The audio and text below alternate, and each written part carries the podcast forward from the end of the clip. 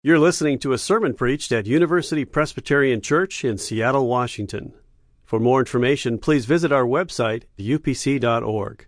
Well, God invites us to faith in Jesus Christ, and He invites us to a family of faith. He invites us to a family of faith that can tell stories of God's faithfulness generation after generation. And uh, that's why we're here today for a special worship uh, service of worship we call Sticky Faith Sunday. We're here all together, from the youngest to the oldest, uh, in this room to celebrate the faithfulness of God in the family of faith from one generation to the next. Uh, so I want to just take a, a minute um, and invite you to look around before we go any further. Just see who is in the room. This is the family of faith. As people are arriving, uh, look, these are the folks that have been brought together to worship Jesus Christ at this point in time. Now, um, kids, I want to ask you see if you could find the oldest person in the room. Look around, see if you can find someone who's all wrinkly and bent over. And do you see anybody who looks old to you? Where's the oldest person in the room? I see people pointing. Uh, we don't need, they don't need our help. But let's ask, uh, let's ask this question Is there anybody in the room who would be willing to admit to being 70 years old or older? Do we have anybody here who's, we have, we have a couple. Okay, look at that. Anybody 80 and over?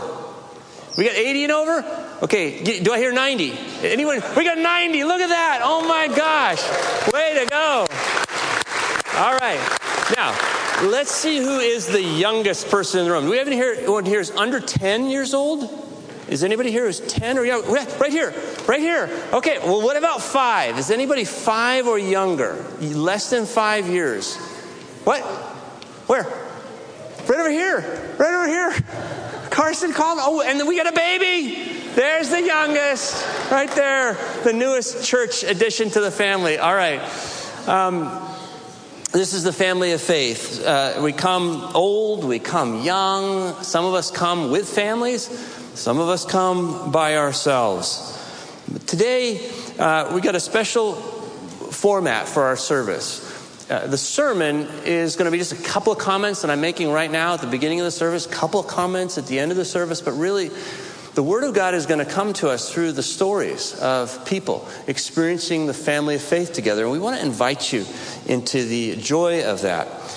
One of the ways I'd like to engage you in this is I'd like to ask you to draw a picture this evening. So we gave you a piece of paper when you came in. The usher gave you a bulletin. Would you open that up? Pull out uh, the blank page. It looks like this. It says "Sticky Faith" at the top. And if you didn't get one, look in the pew rack in front and see if you can dig out a white uh, card there and grab a pencil or a pen out of your pocket or from behind your ear. And um, I have an assignment for you, and I'm going to start with you, children. Those of you who are younger, here's what I'd like you to do with that paper. I'd like you to think about someone in your life other than mom or dad that's an important person to you. All right? Think about someone in your life other than mom or dad that's an important person to you. This might be a teacher, might be a coach, maybe it's a grandpa, um, could be a neighbor. Okay? Think about that person and draw a picture of that person during this worship service. But those of us who are older, I want to speak to you about this too. And by the way, you get to decide whether you're younger or older. I leave that to you. But I want you to think about someone that's important to you in your life who's younger than you and, and someone who's not in your immediate family. Think about someone who's in your life or around your life that you think that's an important person to me, or I'd like that person to become an important person to me. I'd like you to draw a picture of that person. I've seen some interesting artwork from some of you adults today. Uh, if you're challenged in this department, just do the stick figure and you can write the person's name. but let's draw these pictures as acts of worship. Let's think of them as graphic prayers. And we'll hold them up to the Lord and we'll say, Thank you for this person, for who they are and for who they're becoming. And we'll pray for, for these people through these drawings. Okay, that's your assignment. Um, the reason for this is that the Bible teaches us that we are to have a family beyond our family. We're to have a family beyond our family.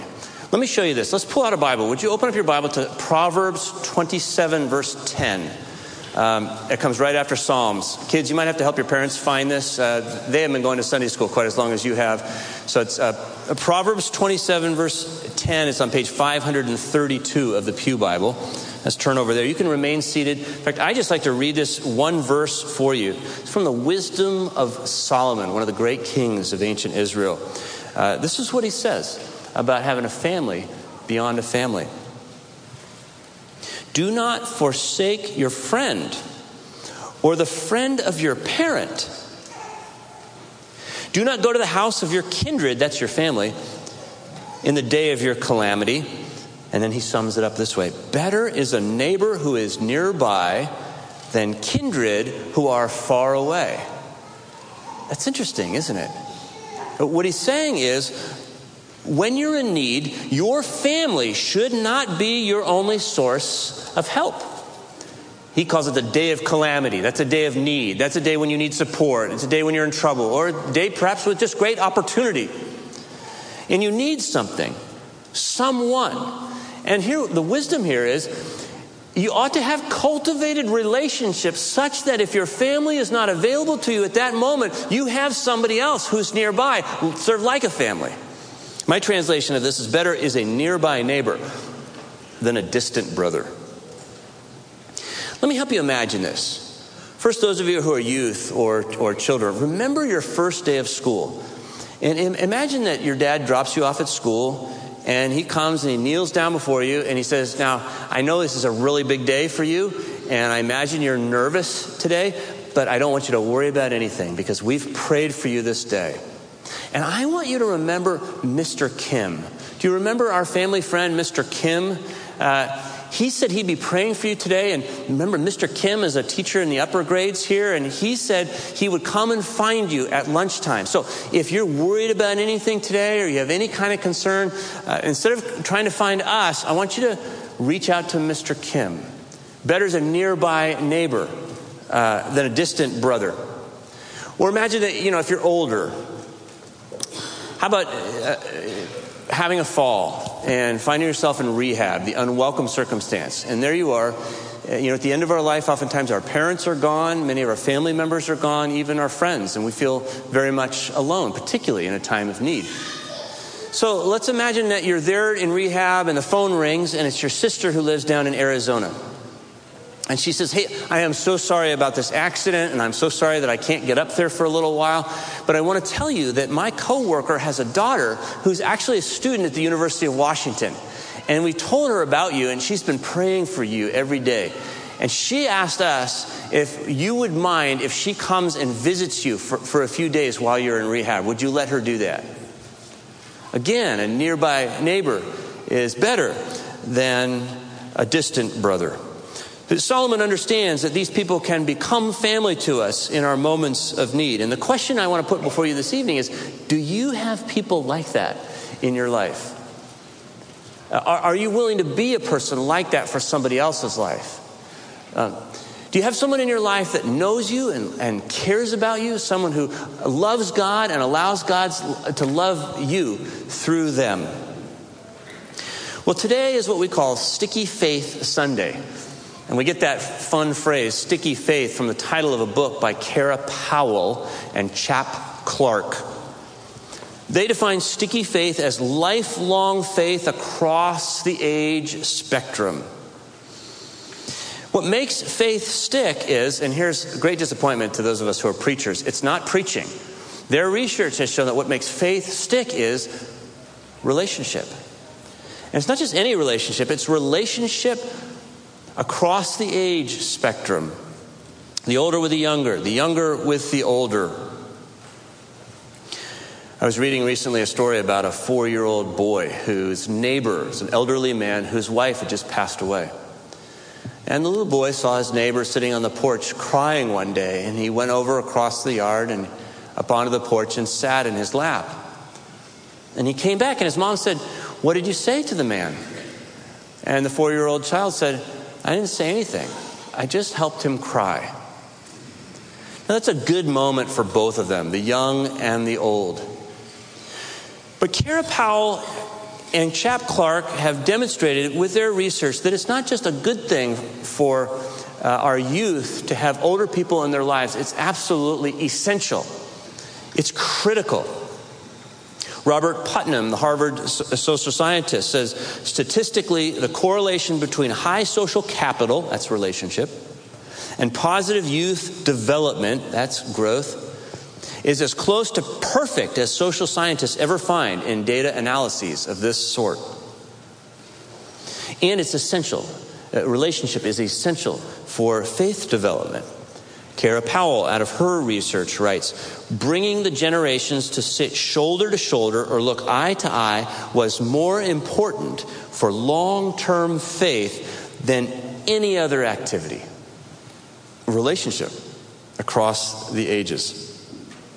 And yet, today in our society, it is so rare. Where else do you find old and young together? One of the things I love about UPC is our demographics are very even across the generations. I mean, there are wonderful churches in Seattle, but I don't know any that have the opportunity that we have to enjoy these cross generational relationships. What a gift we have. But we still have to be very intentional about it. Uh, Carol writes a story about a, a, a single mom. Uh, she's divorced and she's got this boy, her child, and she has to, to um, be very intentional about giving him male role models in the absence of this boy's father. So, what she did was she went down to the craft store and she bought one of those collage picture frames that's got a bunch of different openings in it, you know, where you can, you can put photos. She puts these frames on the hallway between her bedroom and her son's bedroom. And every time her boy uh, makes a, friend of someone who's older, they try to take a picture. And they, and they put a picture in, in one of those holes as a reminder to them of the rich network of relationships in which they are living their lives. And even the empty spaces there are a reminder to them of the future relationships that they're yet to enjoy that are coming. So we want to be intentional here at UPC as well. The old dictum in youth ministry and, children's ministry is you want to have one adult to every five children. Chap Clark says, flip that on its head. What you really need to have is five adults caring for every one child, five relationships. So I want to invite you tonight to be one of those five for somebody else.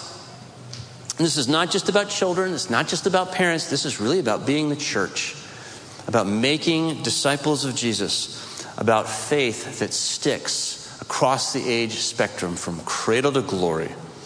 Let's see what this looks like in the ancient uh, family of God. Would you open up your Bible one more time as we move forward in worship? I'd like to read Deuteronomy 6, verses 1 through 9 together. And I would like to invite you to stand this time and read this with me. Deuteronomy chapter 6, verses 1 through 9. You find that on page 143 of the Pew Bible. Let's read it aloud together. Uh, it's a very famous passage in Judaism, ancient Israel. When we're done reading, I'll say, This is the word of the Lord. If you believe it, you can say, Thanks be to God. Listen carefully. You're reading his holy word.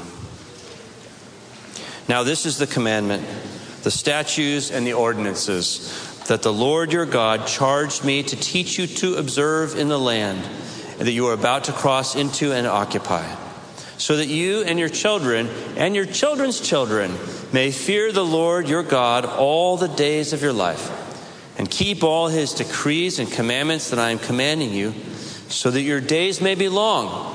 Hear therefore, O Israel, and observe them diligently, so that it may go well with you, so that you may multiply greatly in a land flowing with milk and honey, as the Lord, the God of your ancestors, has promised you. Hear, O Israel, the Lord is our God, the Lord alone. You shall love the Lord your God with all your heart, with all your soul, and with all your might. Keep these words that I am commanding you today in your heart. Recite them to your children and talk about them when you are at home and when you are away, when you lie down and when you rise. Bind them as a sign on your hand, fix them as an emblem on your forehead, and write them on the doorposts of your house and on your gates. This is the word of the Lord. Heaven and earth will pass away, but what we just read never will. Well, my name is Ken Sanu. I'm a parish associate here at UPC, and this is the Kramer family um, Karin, Todd, and Annika, and their friend Ali Perot. And uh, they've been a part of a very interesting uh, small group that they're going to talk to us about today. So, Karin, your family is in this small group that has been meeting every year during Lent, and I understand it has like 14 adults and even more children. How in the world did that happen? Yeah, so about uh, actually four years ago, Todd and I were trying to figure out what we were going to do for the Lent season in terms of small groups. And so at home one night, we went online and searched for a family group that was in our neighborhood. And we found the small group led by Jennifer and Dan Perot. And so we signed up for that, and shortly after, we were invited to be a part of their group. Um, it's been amazing. Uh, this group is made up of a few like core families that really knew each other well before we even started the group, and so newcomers like us and others um, that joined the group were all just so welcomed into that group. And because of that relationship level that some of the folks already had, the conversation that people um, went into immediately went to a much more safe conversation, and people felt like they could share and, and really um, get to know each other better. That's great. And how have you seen God working in your life, and, and how has it impacted Annika to be a part of this small group? Yeah, so this, um, I first have to say, like, if we do not plan on going, we would get in trouble. Um, every year, Annika's asking, when do we get to go back to Allie's house? So that is really uh, demonstrative of what the small group is meant to us and for Annika. So Annika has really developed great relationships with the other kids in the group, and especially with Allie and with Taylor Kim, two of the older girls in the group. And these girls are both just amazing and um, incredibly responsible. And uh, I actually hesitated in wanting to tell you their names because I don't want anyone to get ideas. I get dibs on them if I need a babysitter. So just putting that out there. Um, but yes, it's been a wonderful thing. And when you think about Sticky Faith, I really think of Allie and Taylor as being the people who will really impress themselves in Annika's life, probably more so than even the adults in the group. Great, thank you. Well, Allie, um, can you tell us how the adults in this Lent family group uh, had an impact on your faith? Um, yeah, so all the adults have had an impact on my faith because they've been able to make it a big part of their kids' faith and their whole family and just incorporated that and made that on their kids and on their kids' friends. And so every time I'm like hanging out with Taylor Kim, uh, her mom is a really good example, and same with the Kramers. So. Oh, that's great. And I understand that you are a small group leader yourself. Can you tell us a little bit more about that? Uh, I am a small group leader in the fourth grade Ladybugs class, and I am a small group leader for Megan, who's in our group. And that's cool because I'm able to mentor her just like I had mentors in fourth grade. And so I'm hoping that can be a lasting relationship along with the Lent small group with her. Oh, that's great. Well, it's just wonderful to hear how all the ages in this small group have been an encouragement to one another and how and has helped to um, have your your faith grow. So uh, thank you for sharing with us. Uh, let's pray. Lord, we thank you for small groups like this, and we thank you for the support, love, and encouragement they've experienced through their small group. God, as we move toward Lent and the formation of new small groups in this church, we pray that people will find new growth in you through these involvement in these discipleship groups. We lift up to you now the leaders of these groups, that you would grant them guidance and wisdom. We pray that the signups would go smoothly so that people may find just the right group for their situation in life. May we hear your voice calling us to build community so that in Jesus Christ we are no longer strangers, but members of the household of God.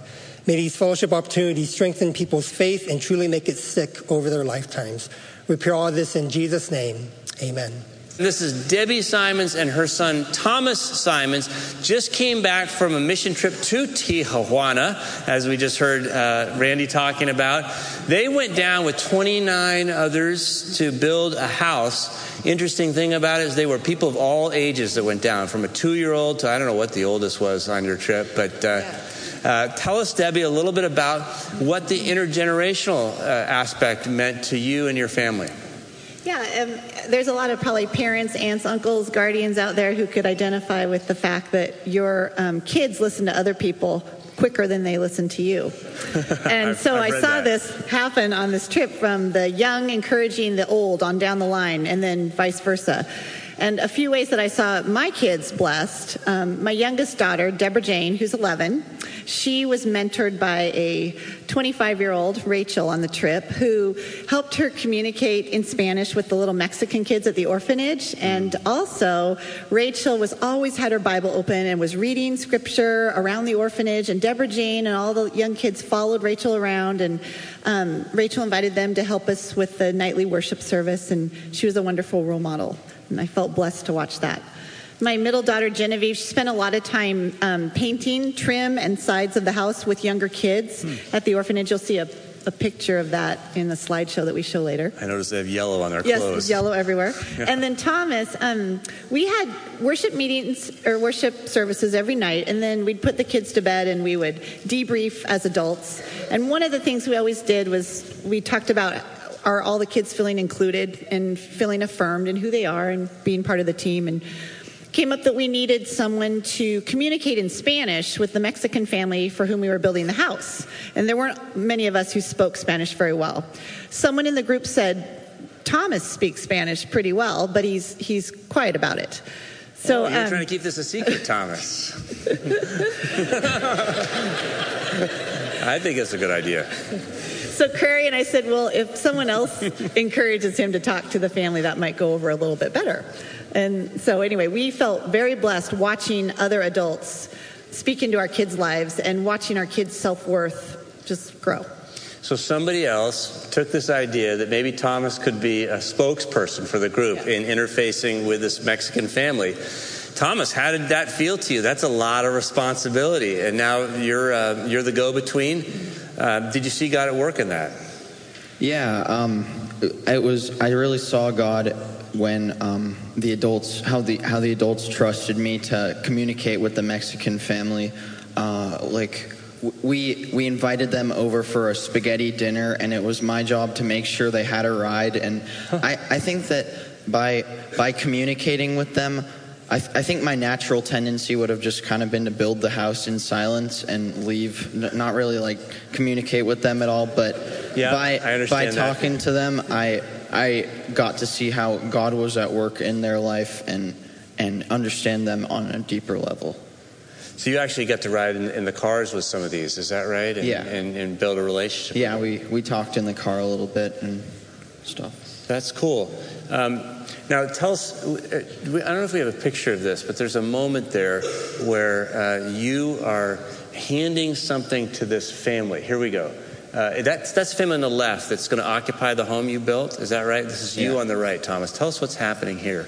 All right, uh, that's me handing the key to the Mexican family of the house that we built them. Uh, I think that was just one more opportunity to see how we had changed their lives in four days by providing uh, builders and resources, and it felt great to be part of God's plan that way.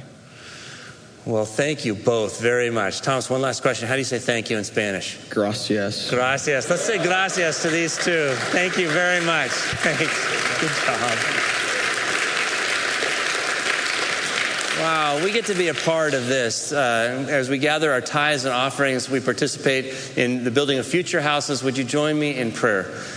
Lord Jesus, we uh, thank you for your faithfulness. As we watch Thomas give witness to his experience down there, his experience of you, it's amazing to us how faithful you are that you meet us in the waters of baptism and over the years as we grow, we grow in uh, grace as well and our capacity to r- recognize your presence in our lives and our desire to serve. And we're all in process, uh, but we're also grateful for what you're doing in that process that we just give as a natural response, a joyful response, a grateful response. And uh, we pray as we give that your Holy Spirit would take these funds and uh, help build houses uh, for people in need, but also help make homes you're the one who, as the psalmist says, takes the solitary and puts them in families. You're doing that for us in the grace of Jesus Christ. We pray that you'll use us to do that for others as well. We pray it in Jesus' name. Amen. Statistics are showing us that about half of the students that graduate from high school don't carry their faith into college and through college. And as someone who's worked with um, students for several decades, that's not good enough. And as a congregation that I know loves to see God do miraculous things, we don't think it's good enough. And we're looking for ways in which we can make that statistic just absurd because God's at work doing really good things in our midst already. One of the, our, our final story is a story of hope um, from one of our college students who, Maggie Kierstead, who is a part of this congregation, who has gone thousands of miles away to college, but has decided to choose faith and choose discipleship in that journey into college. And we show that because we want you to look for the clues of what was offered and supported um, into her life here and how we can engage those things now as they were engaged in Maggie's life so that we can see where um, God can lead them when they head out from this place. My name is Maggie Kierstead, and I am a student at the George Washington University in Washington, D.C., studying journalism and sustainability. But I actually grew up here in Seattle, going to UPC and with a, with a family that um, brought me every Sunday. And so. So I grew up in a Christian home, had wonderful Christian parents who told me the gospel growing up, and I grew up going to Sunday school and loving church and loving my church community. I think I had belief, but I didn't have I wasn't walking with with the Lord actively. I didn't read my Bible on my own volition. I didn't pray on my own volition. But I did those things when I came to church, and I did those things when I was in community.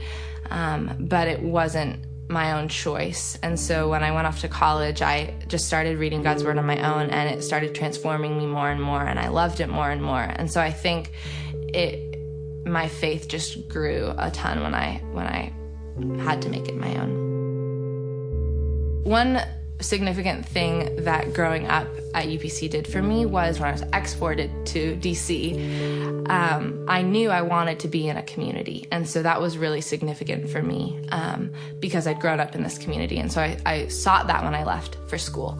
Growing up, obviously, my parents were discipling me. And um, and then their friends were loving me and praying for me. And in fourth grade, um, when I was in the Ladybugs, and um, and Jolly Jan, who led that, she was influencing me um, so that I might look more like Christ. And then definitely in middle school and high school, there were lots of women along the way who were young, just out of college, just different young interns that that influenced me. As I went off to college, I definitely saw discipleship very formally. And so I was in a Bible study, and then me and two other girls my age were formally discipled and reading a book of the Bible and talking about it and doing life on life discipleship together. I was being influenced um, there significantly. And, and that's really when I started to fully understand the gospel. And especially as a college student, to have other women at the church who are older and, you know, in their late 20s, early 30s, and they're interested in meeting up with me and investing in me and and I also at the same time get to love them and pray with them and share my life with them and and so that's really sweet. I think important to making your faith stick just being in community. And so I would say to parents definitely help your child find community because that was huge both here in motivating me to find it in college on my own and in college my community has been the biggest blessing to me and so really shaped my college experience. And so i would say that's one of the first things. Um, and then i think second is just pray for your child. Faith only comes through hearing the gospel and and through prayer and the holy spirit moving in in someone's heart. And so i think praying is huge and then also, I think definitely modeling your love of God before your children because that was really influential in my life is seeing my mom get up every morning and have a quiet time and my dad downstairs with his coffee having his quiet time and even though I wasn't having a quiet time when I was in high school just seeing that and seeing it a priority in their lives was huge. I think the changes have been having a faith in head to faith in heart and wanting to live for Christ with my whole life. And I think UPC and growing up at UPC really established me in that in that understanding and the the word of God and and the believing part and I never really doubted the life change really happened when I went off to college and and was motivated by the beauty of who God is to to live every moment and every breath for Him and for His glory. Please pray with me. Lord God, give us eager hearts. Show us how you are moving amongst us already. Tug at us and let us um, see who it is that you might entrust to us here in this community or even outside this, um, this church that we can reach and build relationship and be intentional with. Just as you reached out to us, Lord, through Jesus Christ, stepped into our world, was intentional, and laid the foundations for things to grow. Lord, you have freed us up through your death on the cross to be a people who can have courage with the hope and the good news that we have. Help us not let things like um, the generations between us, the neighborhoods between us, the barriers of status or of false. Um, the false things we build up amongst ourselves, Lord. May those things all be torn down as we seek to reach across, whether it's an aisle at church or whether it's a neighborhood at home, and be a part of someone else's story of discovering you, growing deeper in you, and then being on your mission in this world. Lord, I pray that you will give us eyes to see and ears that hear and give us a vision for how you would send us and how we can encourage others to also use their gifts for you. Lord, we're thankful for Maggie, for the ways in which she desires to continue to grow.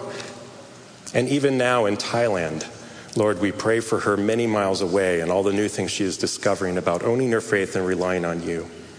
But Lord, we'd also lift up those who have drifted from you, who have struggled to hold on to you, or who have just lost sight of you. Lord, we pray for them too, that there will be people in their life that can reach out, that your Holy Spirit and your grace can touch them, that they will be able to see you afresh. We pray for the ministries of this church that are constantly reaching out.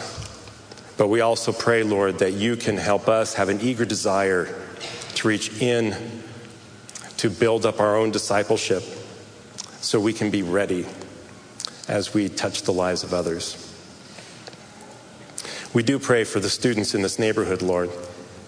We pray for, um, for the many students and for the ways in which they are your presence in this, in this community, but also for the ones who are not even aware of the ways in which they their lives can be um, touched by you, redeemed by you. We pray for the families in this church and around this church, Lord. We pray that you can touch families with, um, with grace, with compassion, just as we desire to touch the, each other in this room with grace and compassion that the extended family of University Presbyterian Church can become an extended family in our areas of work, in our neighborhoods, in this city, and beyond. And Lord, as we pray for those students and families that have been recently on the mission trip, we pray that you will continue to bless those from this congregation that are serving you throughout this world. And Lord, as we pray for the, and we see the family that has had an intergenerational small group, and we hear about the small groups that are building, Lord, we, we pray that you will use this time of building small groups for new people to find new life in you. And all this, Lord, is made possible because we can have relationship with you. We're thankful for your love and your grace through Jesus Christ our Lord. And all God's people said,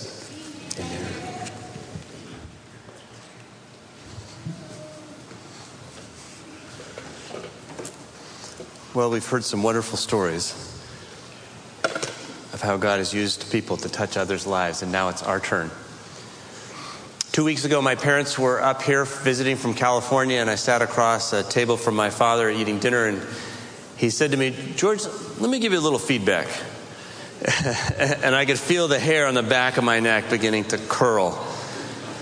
And he said, After Christmas, your sisters called us. And each of your sisters independently said to us, You know, after Christmas, there's just something different about George. We don't know what it is. He just seems friendlier. oh my gosh, for decades my sisters never felt that I was a friendly person. But here's the, here's, the, here's the lesson that I draw from that conversation. First of all, this sticky faith thing, I don't do it very well. Secondly, it doesn't take much. That's what I saw. Because here's the backstory. Prior to Christmas, I had this thought. I knew I was going to go skiing with my sisters and their family, and it occurred to me, and I don't have any explanation for this except that it's one of these times where the Holy Spirit gave me a nudge and I was paying attention. I thought to myself, you know what? I would really like to use this week to get to know my nieces and nephews better. I said that. And um, I don't know what it is, but maybe I feel like I live too far away, or I'm too busy, or I think, frankly, the real reason is I'm just too insecure to really invest in their lives. But these are really important people to me, and I want to be an important person to them. And what would it take for me to, to, to become the kind of person that my nieces and nephews would say you know uncle george is really a trusted friend. I'm so glad that he's in my life and so I said, Well, I don't know, but I'll pray about that and I'll just do some really small things. And I did over Christmas. Things like uh, sitting on the floor with that toy. My, my uh, nieces and nephews are late elementary, early t- uh, teenage, uh, high school years or riding the chairlift uh, with them, spending some time during the day to disconnect with them, sitting beside them at a meal and just listening, paying attention to who they are. These small things. What was interesting is, according to my dad, it was noticed. Little things went a long way. And I want to encourage you that you have similar opportunities, maybe you haven't even recognized until tonight, to do little things in the life of this important person. Let me ask you uh, did anybody draw a picture of somebody important in their life? I'd love to see. Uh, can you hold up your piece of paper? If any of you drew something, would you just hold it up? Let's see. Okay, that's oh, that's great. I see in the back there. We got some face. I get two people right here. That's pretty good. Good. I see. Look at this. So these are what you're saying is these are important people. These relationships really matter. Lord Jesus, we hold these up to you as acts of prayer. We ask that you would bless these people. We thank you for creating them. We thank you for what you're doing in their lives. Amen. Well, our goal here, as I hope you're hearing, is to have five adults in the life of every one youth or child.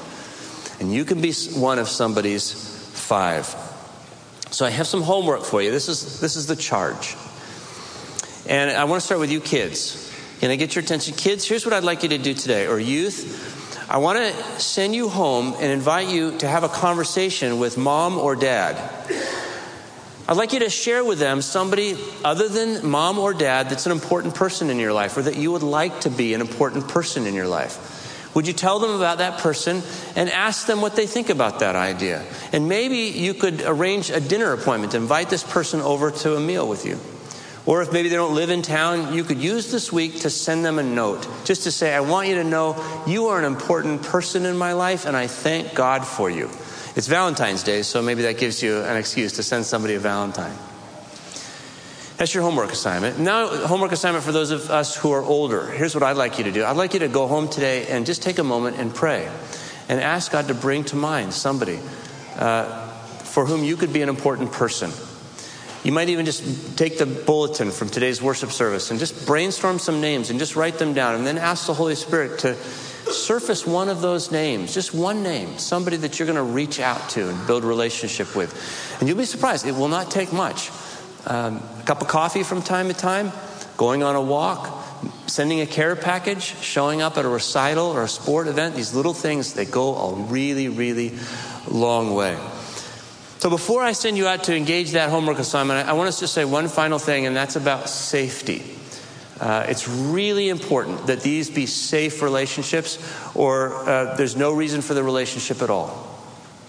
So here's my little safety briefing. And kids, I really want to make sure you hear this. There are three rules here parents' permission, two adults, no secrets. Very, very important.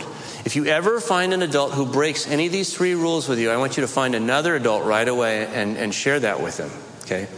And adults, for you, this is our responsibility to keep these children safe and make them really feel safe. So, what I want you to do is before you engage in this relationship with a youth or a child, please speak to mom or dad first. Talk to them about that. Ask how they would feel about you being involved in, your, in their child's life. And then make sure there's always another adult around with you. Best to be in a public place. Larson Hall would be great, or any uh, place where there are a lot of adults uh, where you just can feel safe together. If you have any questions at all about how to um, effectively and safely reach out to a younger person in your life, please come and talk to any of our uh, leaders in our children's ministry or our youth ministry. They've been extremely well trained, and they'd be thrilled uh, to help you with this project.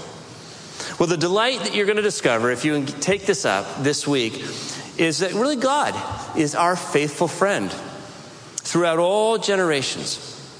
God has come in Jesus Christ to be a friend who is closer than a brother, who sticks closer than a brother, as the Proverbs say. Moses would put it this way The Lord is our God, our God, the Lord alone. But in the fullness of time, that God would take on flesh, and in the person of Jesus Christ, he would say to us, I am with you always, even to the end of the age. And it's because of that that we can stand and sing and offer our, our whole lives to him freely. For more UPC audio or to find out about service times, visit us at upc.org. All online audio is available on CD and cassette. To order copies of sermons and classes, please visit upc.org/audio, email audio at upc.org, or call 206 524 7301 extension 117.